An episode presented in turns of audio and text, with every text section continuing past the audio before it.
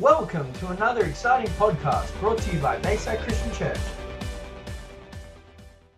Grace, extravagant love, intimate friendship, and the central character of this story is Jesus Christ, the risen Lord. And it is a story that I don't know how many times I've heard it or it's been told. The impact of it is the same today as it was 2,000 years ago. And so I want to encourage you. I I found that the world is so open to Christ at Easter. This morning uh, on Good Friday, I had the opportunity to speak on 7, 9, 10, and ABC networks in Brisbane. I got on all the bulletins, and we just shared about how we have the freedom to express our faith in Christ this Easter in Brisbane. We don't have to come with fear. Uh, Coptic Christians in Egypt last week on Palm Sunday, many churches were, uh, there was bomb threats and bomb attacks. And I was in, I was in Melbourne this week, and uh, one of the guys I had dinner with, he's got friends in the Coptic Church, Egyptian Coptic Church in Melbourne. The Egyptian Coptic Church Christians are 12% of the population of Egypt. And uh, he was saying one of the priests on Palm Sunday was about to partake of communion, and a lady at the back of the auditorium, an elderly lady, collapsed and fell on the wooden pew. And he was very concerned. So he went, and most of the church went to the back to see that she was okay. And when they went to the back, there was a bomb under the altar which exploded. And it, it held back the. There were still people injured, but no one was particularly killed in the church. On the other church, there was three churches that were bombed. One of the other churches, they were going to have 400 kids in kids' church that Sunday morning. And in the morning, they were worried that they're going to have too many kids, and the room was too small. So they swapped the seniors and the kids over. The kids went to another auditorium, and that was the auditorium that blew up, and nine people were killed. But they said if the children were in there, it would have been packed. And uh, see, God's doing amazing things, but we get today what other Christians don't get to do. We get to freely celebrate. To free honor and to freely worship our God without fear. So, for a moment, would you just lift your hands? We forget how privileged we are to live in this nation. Lord, today we honor you on this Resurrection Sunday. And we think of our brothers and sisters all across the world that have persecution or fear of gathering together. We think of the communist nations where it's illegal to gather in your name and the house churches that are thriving as they celebrate Easter. Lord, we think of Christians in the Middle East. The- Before the first Iraq war, there was 2 million Christians in Iraq alone. Now there's only 200,000 because of the persecution. The 12 million placed people in Syria. Lord, we think of these peoples and we pray this Easter, let them find hope in you protection in you, provision in you, we pray. We give you all the glory and we give you all the praise. And everybody said, Amen. One more time. Why don't you give the Lord a hand of praise as you take your seat this evening? Awesome. You can take your seats. And uh, God's good. And uh, thanks for allowing me to go back this morning to do my own service in Brisbane. Got up nice and early, drove down. It was good traffic today at 5 a.m. And uh, and uh, be back with you here tonight. I think God's going to do something good. Tim, I want to just encourage you tonight. You and your new family got to meet your daughter yesterday, and uh, I believe um, uh, there's a scripture says, "Stretch the tent, lengthen the cords." Put in the stakes in Isaiah, and I just want to encourage you as a couple that is that is happening already in your life, practically having a family. But I just feel God, when God likes to do things, he, doesn't do things in halves. He likes to do it in every area. And I just feel that this year, 2017, God's going to continually urge you to go forward, but it's going to be a stretch. Uh, it's going to be a real stretch. You see, if you go down to the Gold Coast, they're always building some new skyscraper, but the bigger the skyscraper, the deeper the foundations.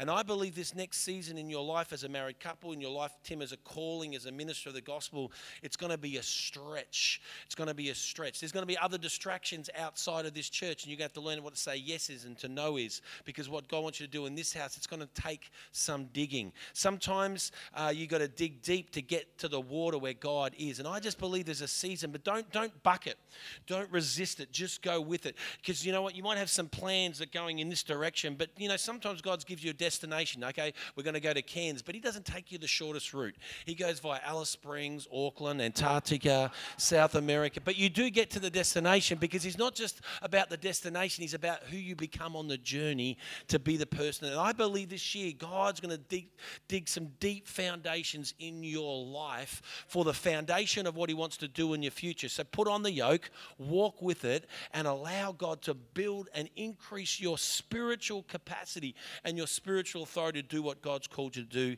in your life. Everyone said, Amen. Hey, before I get on, my wife told me to uh, advertise this, and I, I, do what my wife says. Um, that she's the fourth person of the Trinity. There's Father, Son, Holy Spirit, and wife. Okay, and so um, so um, Joe this year put out a magazine. She does it twice a year. It's an incredible magazine. I don't know if you've read any women's magazines, but they're usually pretty trashy.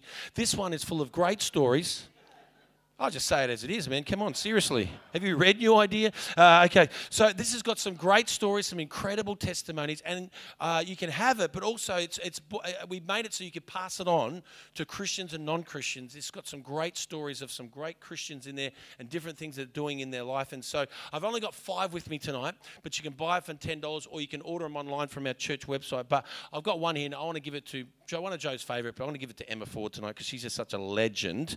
And here, Emma, I just want to give that to you. You're, you're awesome and uh, appreciate that. And um, I want you to turn in your Bible to the book of John, the Gospel of John, chapter 8.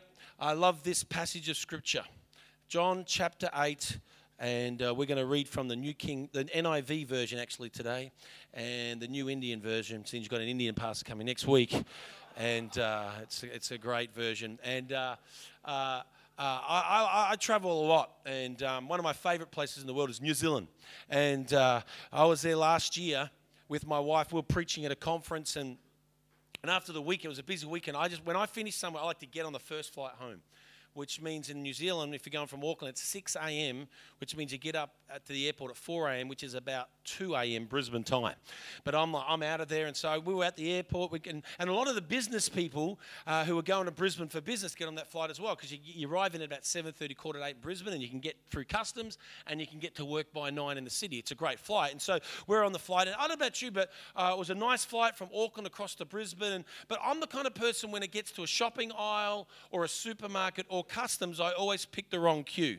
Anyone out there that picks the long queue? You know, my wife's got a gift of picking a short one. I've got the one that's always got some kind of problem. So, so we were in line in customs. We've got through our, with our visas and our passports. We're coming through there, and, and our line's not moving. There's about 15 lines in the Brisbane International Airport. Every other line's moving. Ours is not moving. And then people start whinging and complaining because Australians love a good complaint. And, uh, and someone's like, What are you doing? Hurry up. Who's holding up the line? I've got to get to work. And everyone's getting a little bit tense and grumpy. They were quite happy on the airplane, but now they're turning to frustration. And, and, and because I'm blessed with height, I can look down the aisle and I can see that there's a family holding up our particular line at customs. And people are getting more agitated. People are getting more angry, full of angst. I've got to get to work by nine. You're who's holding up the line? And I can see in the distance about 30 people in front of me. There's an African family there. It's a, it's a mum and dad and six kids from about 14 down to a, a, baby in the mother's arms. They've all got their backpacks on and they can't speak a word of English. And they're there standing in front of the customs and the, the interpreter speaking to the family, then back to the interpreter, back to the customs agent. And there's this big, joy, uh, loud, noisy conversation going on. And then I realized they don't even have passports. They've just got A4 piece of paper with the United Nations symbol. They're probably refugees from some camp. People are getting annoyed. People get, who's holding up the line? What's going on up there? Can't you say, I'm going to get to work, but this is important. I'm going to get to work by nine. And people, I'm telling you, people start manifesting in the line at the Brisbane airport. And I can see this, and I can see this conversation going on. And all the kids are there and they're looking quite worried. And, and it's going back between the interpreter and back to the customs agent, back to the family. Mum and dad will talk to each other. And I suddenly began to realize where's this family from? They were very tall Africans. They looked like Somalis or Sudanese, very tall. And I, I began to think, well, what kind of refugee camp have they been in? Maybe they've been no citizens of no nation for a long time. Maybe, maybe they've been persecuted. Maybe they've been part of a, a village that's in genocide. You don't know what stories people have been. And, and, and people are getting angry and agitated. And finally, literally after about 20 minutes, the lady gets a big custom stamps and stamps. Bang, bang, bang, bang. The eight people. And in the middle of the custom customs hall, this family, they don't they go past the customs, but they don't just keep walking to the bottle shop. They stop and they start having a dance. Now, I'm, I'm not going to dance, I'm a white person, but they begin to dance and they're whistling and they're celebrating and this because for the first time in their life, they were experiencing something that you and I experience every day in this nation. They were experiencing freedom. Freedom to travel wherever they want to freedom to say whatever they want to, freedom to dream something better for their children, freedom to have an education if they apply themselves at school, freedom to pursue the dreams of that. We don't know what kind of background they were from, a persecuted place, a war zone. We don't know how many years or decades they spent in a refugee camp hoping someone would pull out their name out of a barrel so they can get to have an opportunity. And they didn't care if there was 300 agitated people in line. They were experiencing something they'd never experienced experience in their life. And they thought, we're going to dance and celebrate with joy because we have freedom. And they danced for about 10 minutes. They were dancing and singing and whistling. I couldn't understand a word they were saying. I don't speak Somali or Sudanese. And everyone just stopped in the place. It was amazing. You see, the Bible says in John chapter 8, verse 31, to the Jews who believed in him, Jesus said, If you hold to my teaching, you are really my disciples then you will know the truth, and the truth will set you free. They answered him and said, We're Abraham's descendants, and we've never been slaves of anyone. How can you say that we will be set free?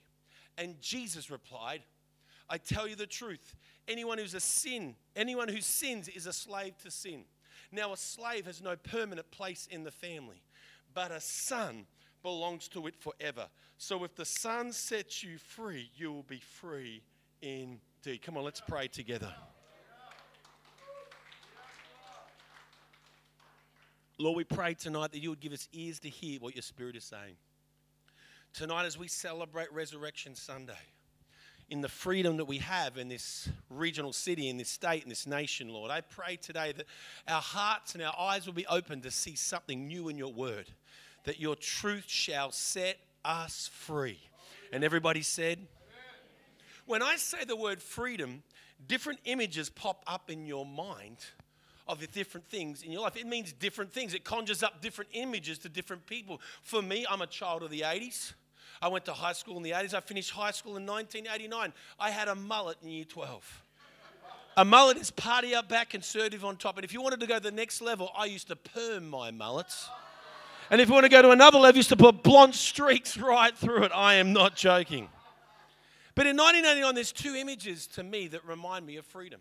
I remember waking up one morning on the news and to see the Berlin Wall coming down and people celebrating 40 years of division and families being restored together, freedom to visit and connect and to be a part of one nation. My other great image of 1989 was Tiananmen Square, where tens of thousands of Chinese university students were protesting in the heart of Beijing, protesting for freedom of speech, freedom of expression in the media, freedom to do uh, study and think and do what they want to do. And, and it went for weeks and weeks until finally the Chinese government sent in the military, and thousands of people were uh, put in prison, and hundreds of people people died. And I remember this one image of freedom which is stuck in my mind. There was a line of T 72 tanks, and there was a student with a white flag. And as the tank would turn to the left, he would stand in front of the tank with a white flag. And the tank would turn to the right, and he would stand there. It's an image in my mind of freedom. I've been to the place on Robben Island in South Africa where for 18 years of the 27 years Nelson Mandela was in prison. I've been to the place we walked out of the prison free man after 27 years. If I say the word freedom, many images come to your mind. If I will speak to my grandmother, my Oma, she will tell you the day in 1944 in her little village in Holland when the Canadian troops came and liberated them from four years under Nazi rule. She said, We partied, but not for a day. We partied for a week because we had our freedom back. My favorite, I, have been to see the musical Les Mis seven times in London and Sydney because I just love the story of someone receiving grace and freedom in their life. The word freedom in the Collins Dictionary is defined as this personal liberty, as from slavery, bondage, or serfdom. Liberation or deliverance, as from confinement or bondage or the quality and state of being free. especially to enjoy political and civil liberties. To the Jews who believed him, Jesus said, If you hold to my teaching, you are really my disciples. Then you will know the truth, and the truth will set you free. They answered him and said, We're Abraham's descendants and have been, never been slaves of anywhere, anyone. How can you say that we will be set free? And Jesus replied, I tell you the truth. Anyone who sins is a slave to sin. Now, a slave has no permanent place in the family, but a son belongs to it forever. So if the son sets you free, you are free indeed. After World War II, and this village in Germany, there was a zoo. And it wasn't like the nice zoos we have today, like you go to Australia Zoo at Beerwah on the Sunshine Coast, or Taronga Zoo, or San Diego Zoo. The zoos today are awesome. This was like a, a 19th century zoo. You had like bars and concrete. It was built in the 1870s. This was an old zoo. And, and after World War II, as, as the city and this village began to grow, people began to get very concerned about some of the animal exhibits, that the cages were too small, and particularly of this one black bear. This black bear would be inside of its den in the morning and it would come out in a concrete cage with bars on it. And it would come out of its den in the morning and it would get to the, the edge of the cage and it would walk 13 steps to the left, get to the end of the cage and walk 13 steps to the right.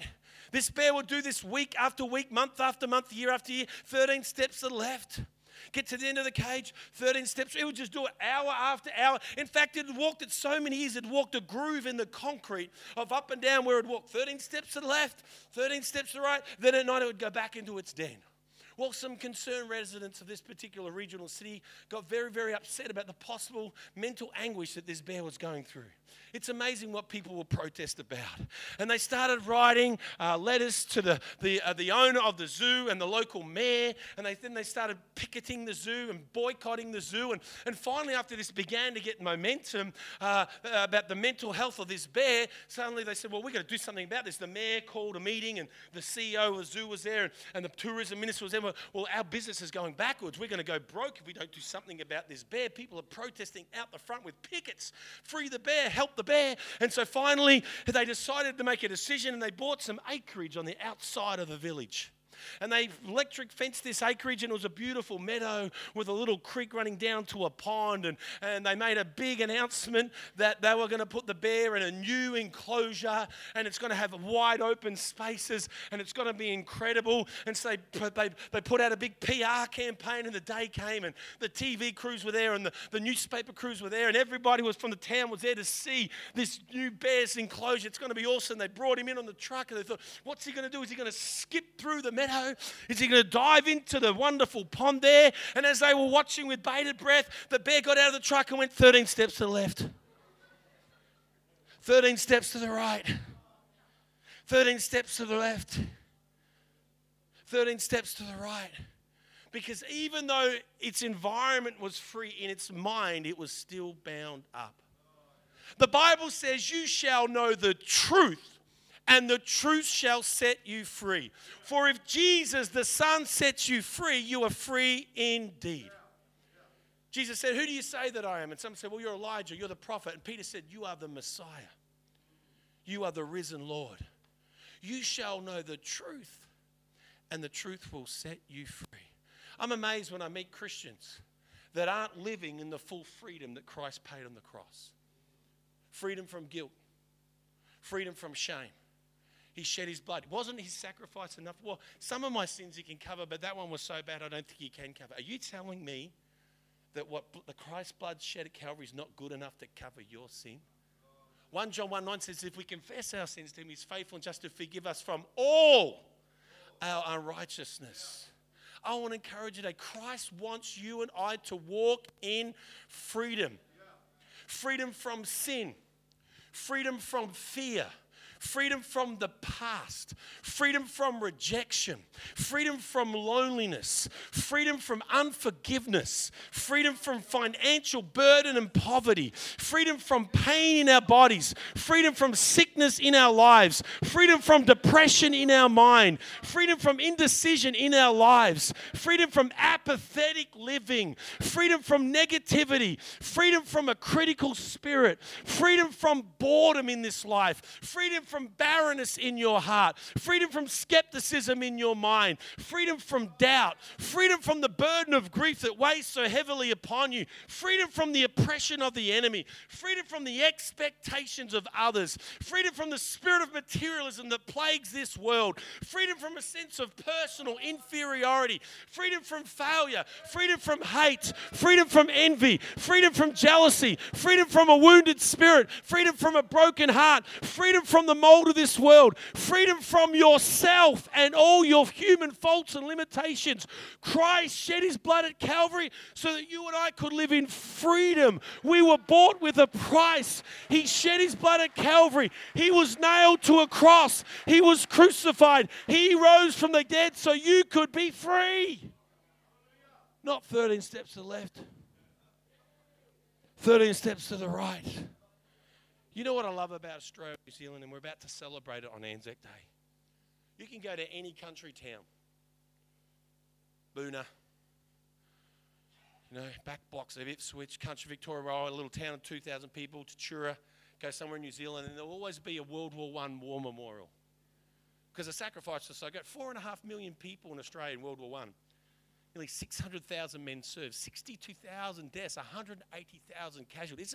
You don't understand how it impacted every part of Australian society. But in every town, you can go there and you'll see some kind of memorial and it'll say these three words lest we forget. We remember the price that they paid so that we could live in the freedom that we have in this nation for all veterans World War I, World War II, the Korean, the Vietnam. All these people paid a price so that we could have the nation that we have. Christ paid a price so that we wouldn't be enslaved to these things, but we would live a life that He called us to live a life of freedom. You will know the truth, and the truth will set you free. So if the Son sets you free, you are free indeed. Christ has called us to live in freedom.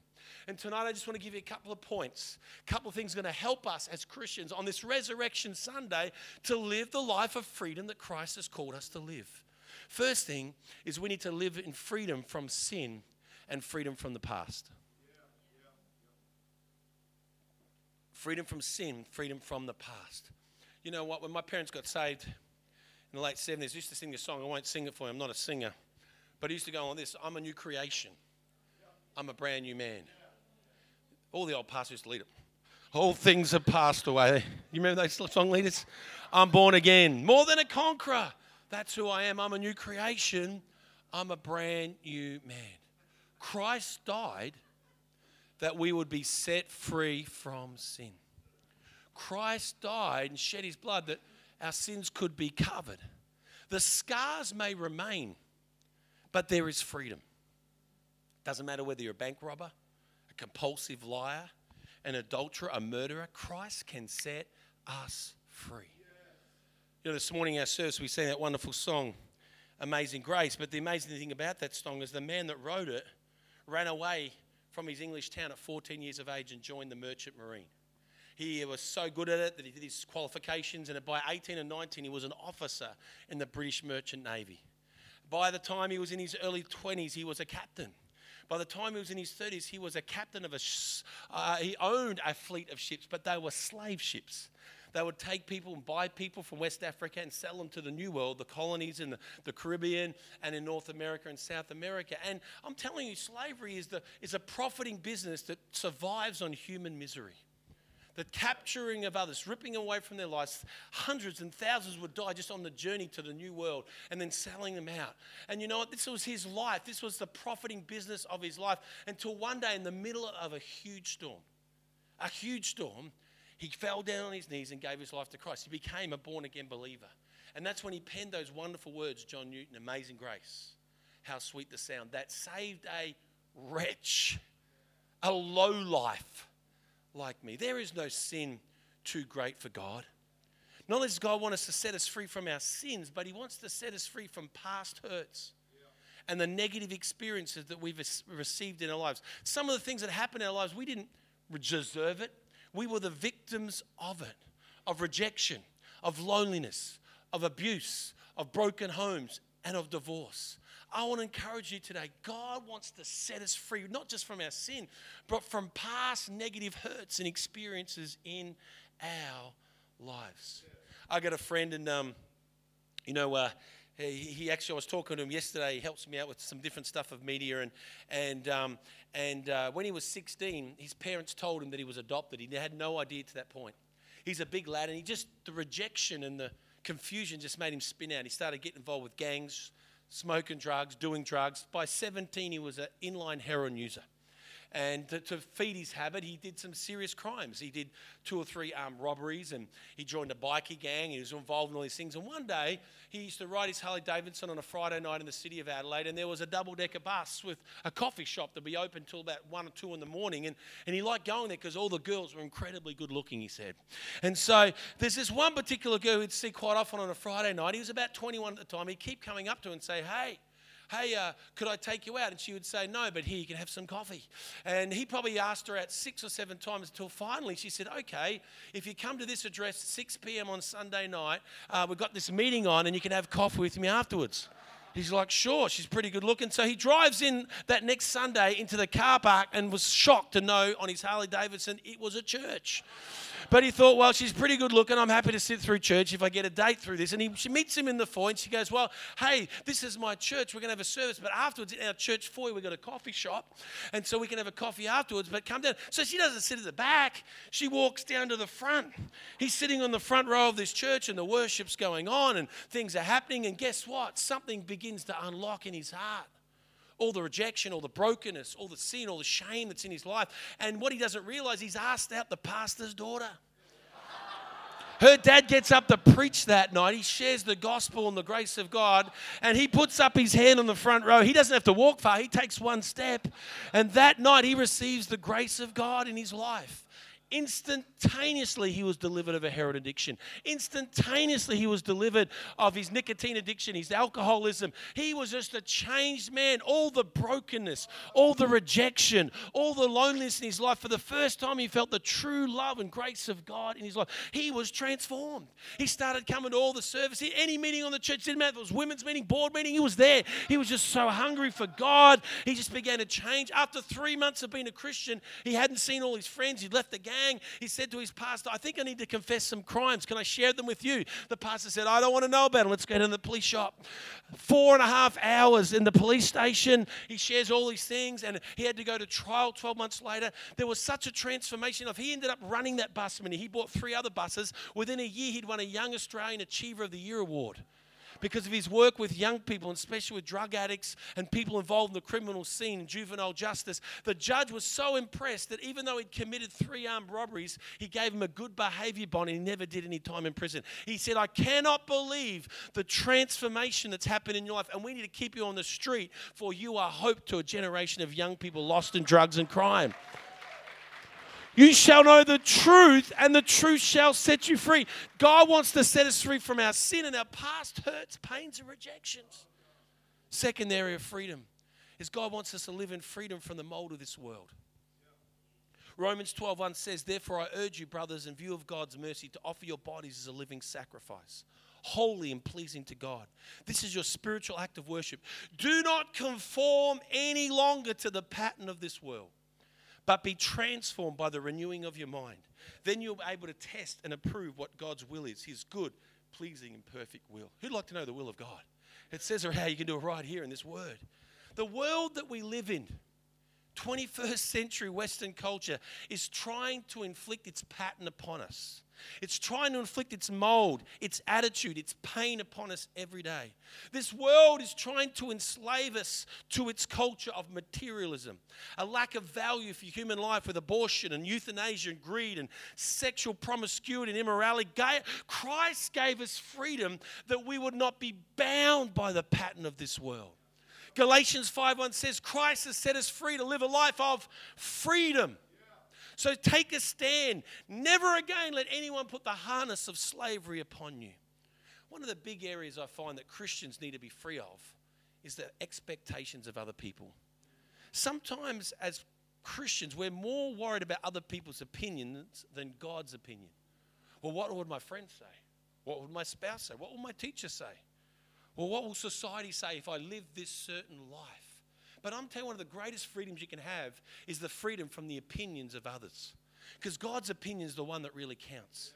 when I was working in Brisbane as a youth pastor years ago, we used to have this guy in our youth ministry, and he was severely autistic.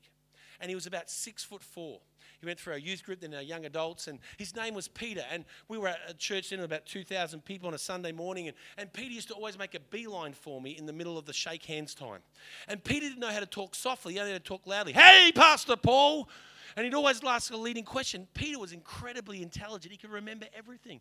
And he'd say, How's your day been, Pastor Paul? I said, Good, Peter. But what he's really wanted me to do is say, Ask him how his day's been going. So I'd say, How's your day been going, Peter? He'd go, Pastor Paul, it's 6.05 a.m. I got out of bed. 6, 7 a.m. I got in the shower. I said, I don't want to know anymore. 6.10, I washed myself. I brushed my teeth. I got dressed. He said, 6.21 p.m., 20 on a.m., I made double shot espresso coffee. And then I made a cappuccino on top of that. I love coffee. And he starts going through all the details of his day. He remembers everything, photographic memory. And so, okay, Peter, I've got to stop now. The church is going back into worship. Go and take your seat. And so one day, I love Peter because Peter doesn't care what people think about him. He's just loving life and coffee. And, uh, and so one day I'm, I'm meeting with a local state member of parliament for my area in southern Brisbane. And, and I'm in a coffee shop and I'm asking him for some money for some community work amongst youth. And the meeting's not going well.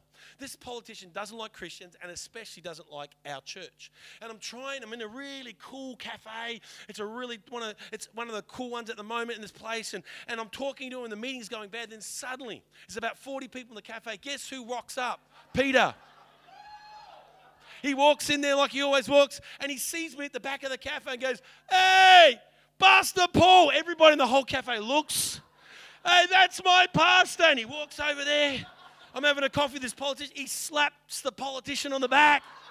This is my pastor. He's awesome. He says, What are you drinking? He goes, Latte. He says, I'll have a double shot cappuccino. Pastor Paul's paying. He talks to me. He's like, He's talking in there, and, and Peter's talking, and he talks loud. The whole cafeteria, the whole coffee shop's listening to our conversation. He goes, Pastor Paul, do you know how I'm a painter? I said, Yes, Peter. He said, I've just had my first exhibition. I said, That's awesome, Peter. He said, I sold three paintings for $300 each. I said, That's awesome, Peter. He goes, God is so good. Everyone's like listening in there. And then he gets his coffee and he goes to the politician, slaps him on the back a second time. This is my pastor. He's awesome. Thanks for the coffee, Pastor Paul. Walks out. Everyone's like, it was awesome. The politician gave me five grand after Peter came in. But I love Peter because he don't care what anybody else thinks. He's not bound by the expectation of other people. You shall know the truth, and the truth shall set you free. For if the Son sets you free, you're free indeed. Some of us need to get freedom in our finances. Money's not evil, but slavery to it is. And you can have be poor and be bound by money. And you can be rich and be bound by. It's not about that. It's about the spirit and the heart. Money doesn't have a personality. Money takes on the personality of those who possess it. That's the personality it has. It's just the legal tender of Australia. But you know what? Some of you need to get free in your vision. Money controls your life, it controls your destiny. But you know what? God can supply all your needs according to his riches and glory. You need to, you need to, you need to discover the revelation and the freedom of tithing and of giving because he opens the windows of heaven. He rebukes the devourer off your life. And you can have all the dreams and visions come to pass. I love what the Apostle Paul says I've learned to rejoice in lack and I've learned to rejoice in abundance because it doesn't matter what the money situation is, my joy is in God. One time I was in India. I love going to India. And uh, we're in this church of about 3,000 people. It had no seats in it, had a balcony. All the women sat on one side, all the men sat on the other side. And, and I, when you go to a service, quite often the preacher's a visiting preacher, they give you a run sheet. It says, like, you know, 20 minutes praise, two minutes announcements, 10 minutes, 15 minutes worship, five minutes for the offering, 20 minutes for the preaching, 10 minutes for the altar call, and you sort of have to follow that thing, and there's a clock up there like I'm, oh, I'm running out of time now. And so, you know, all that kind of stuff. Well, this one, I started looking at the sheet, and it had like 20 minutes for the praise, 10 minutes for the announcement, 20 minutes for the worship, 29 minutes for the offering, 20 minutes for the preaching, 10 minutes for the altar call.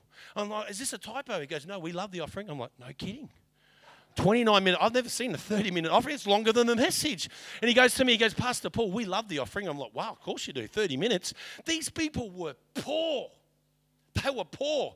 And sure enough, I thought, I, didn't care about the praise and worship. I want to see a 30 minute offering. i am oh, I, have, I have offerings in my church every week. I want to see a 30. And so, sure enough, it came to the offering, and the pastor goes, Everybody stand to your feet. It's time for the offering. and 2,000 people went ballistic. They started clapping and shouting, and wolf whistling, praising. They brought out these wooden boxes out the front, and he said, "It's time for the offering song." I couldn't understand what they were singing; it was in Indian, but some kind of offering. And they, and they started playing, and it wasn't like a slow worship; it was like bam, bam, they're clapping, and people started getting out of their seat and dancing. Indian style, Bollywood style, you know, and they started dancing down and putting money in the buckets and then they would dance back. And every time people put money in the buckets, people go, Yay, celebrate. And then some guy comes down and they're dancing down with a bag of rice and he puts it at the altar. And then this other lady, she's coming down. She was only a little old lady with a big bag of coconuts. And as she put it on the ground, people went, Yay. And then some guy comes down with a whole lot of bananas in a big hand. He puts them down. And then some other guy put some coins in. Some guy put a bicycle on the altar. Then some guy came down with some pineapples. And then this lady came down with some dried fish and a couple of dead chickens under her arm. She put them at the altar. And then this lady came down with two goats, a mother goat and a baby goat. And then they said, okay, after th- it took 30 minutes. And then Lord, and the pastor said, hey, church, I want to thank you for your giving as worship unto God. Let's celebrate. The place went ballistic. And that stupid goat went blah, blah, all the way through my message. But in their poverty, they were free. Free in their financial heart towards the Lord you will know the truth, and the truth will set you free. The Son sets you free, free indeed. For people tonight, we've prayed for it every night this weekend. We're going to pray. Some people need to be free from sickness and pain. Because just when you, sure, when you have an injury and, and you recover, but when you have continual pain, continual sickness, it just wears down your faith and your spirit. But God wants to set you free. What are we, we've celebrated today, the resurrection of the Savior. But the word says, by his wounds, by his stripes, you are healed. Number three is this we need to have freedom from the powers of darkness. John 10 10 says, The devil's come to steal, kill, and destroy, but I, Jesus, come, have give you life and life to the full. 1 John 3 8 says, For this purpose was the Son of God revealed, made manifest to destroy the works of the evil one. I'm telling you, maybe you've been involved in things of the occult. Maybe you come from a, a, family line where people have been involved in ancestral worship and traditional areas of worship, and you don't need to fear the night. There's nothing bigger than our God. Our God conquered death and the grave and rose again. The Bible says demons tremble and fear just at the mention of the name of Jesus. I want to encourage you tonight. This room, all the lights went out, and I lit one match. One small light always overcomes darkness. And Jesus is the light. And when He brings revelation into some area of your life, it destroys the work of the devil. Because light always overcomes darkness. There's someone here tonight and you fear the night. Tonight we're going to pray and you're going to experience freedom and peace as you sleep in bed this night. Fourth thing is this coming to a close. We need to be free to be who God destined us to be. David in the Bible suffered from low family expectations. His dad didn't even think he was good enough to be brought before the prophet. Moses suffered from high family expectations. He was the royal household. He was going to go to the right private school, and the right address, and do the right things. He suffered from high family expectations. Esther, she suffered from being young and a female in a chauvinistic male world. She won a beauty competition, but God used her to change a nation. I want to encourage you.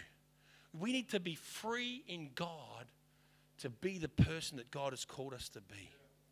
Christ died to give us freedom so that we could become who we created us to be. Not what society says we should be, not what our past shouts at us we should be. Well, you come from a divorced family. You come from a family that everyone commits adultery. And you come, I, go, I can go on and on because the devil tries to define you from your past. But God wants to give you freedom from the past to be all that He's called you to be. You will know the truth, and the truth shall set you free. For if the Son sets you free, you're free indeed. Could I have the muses please come? And lastly, tonight, number five freedom always begins with a choice. Let me say that again. Freedom always begins with a choice. Jesus chose to go to the cross. When he was wrestling in the Garden of Gethsemane, he willingly laid down his life on the cross. We can choose at any point of our life to step into freedom in different areas. And sometimes the Spirit of God shows us blockages in our life or handicap areas in our life and says, hey, you don't have freedom in this area. Maybe it's poverty thinking. Maybe it's rejection in our life from something that happened long ago. Maybe it's a victim mentality because we were sinned against. We were innocent. Someone took advantage of us. But God's saying, don't live there. He wants to heal your heart and heal your mind so you can move on to all that He's called you to be. Some of you need to get free of the expectations of others. Who cares what everyone else thinks? What does God say about you and your future and your life? You know, there's a stack of movies that talk about freedom. It all started with Mel Gibson and Braveheart, and every other movie after that tried to do some famous speech. But I love the one bit before they kill off Braveheart in the movie. He says this one major thing just about before they torture him. They say, he yells out and says, Every man dies, but not every man lives. We have choices in front of us every day. Let's choose life. Let's choose freedom. And I'll talk to parents here today. You know, the choices we make every day affect the next generation. So make good choices. Choose life. Choose God. Come to church on Sunday. You made a choice that sets an example to your family. Choose life. I finished with this story. Many years ago, I was in Holland where my parents come from, and I was at a conference actually. And, uh, I was with Pastor Danny Guglielmucci and a few pastors, and he said to me, Paul, today I had an afternoon off. I went to the hiding place in Haarlem, the real Haarlem, not the one in New York, the real one, the original one. And uh, and I said, get out. And not if you know that story about the hiding place. It was a Hollywood movie, it was a New York best-selling book, and basically a Dutch family uh, when the Nazis came to take all their Jewish neighbors, built a secret room in their house above their watchmaker and jewelry shop, and they hid Jews, and then they would escape out and they'd bring other Jews in, and they had a false wall in the wardrobe. And, and after two or three years of doing this right through the Nazi occupation of Holland, one day they finally got caught.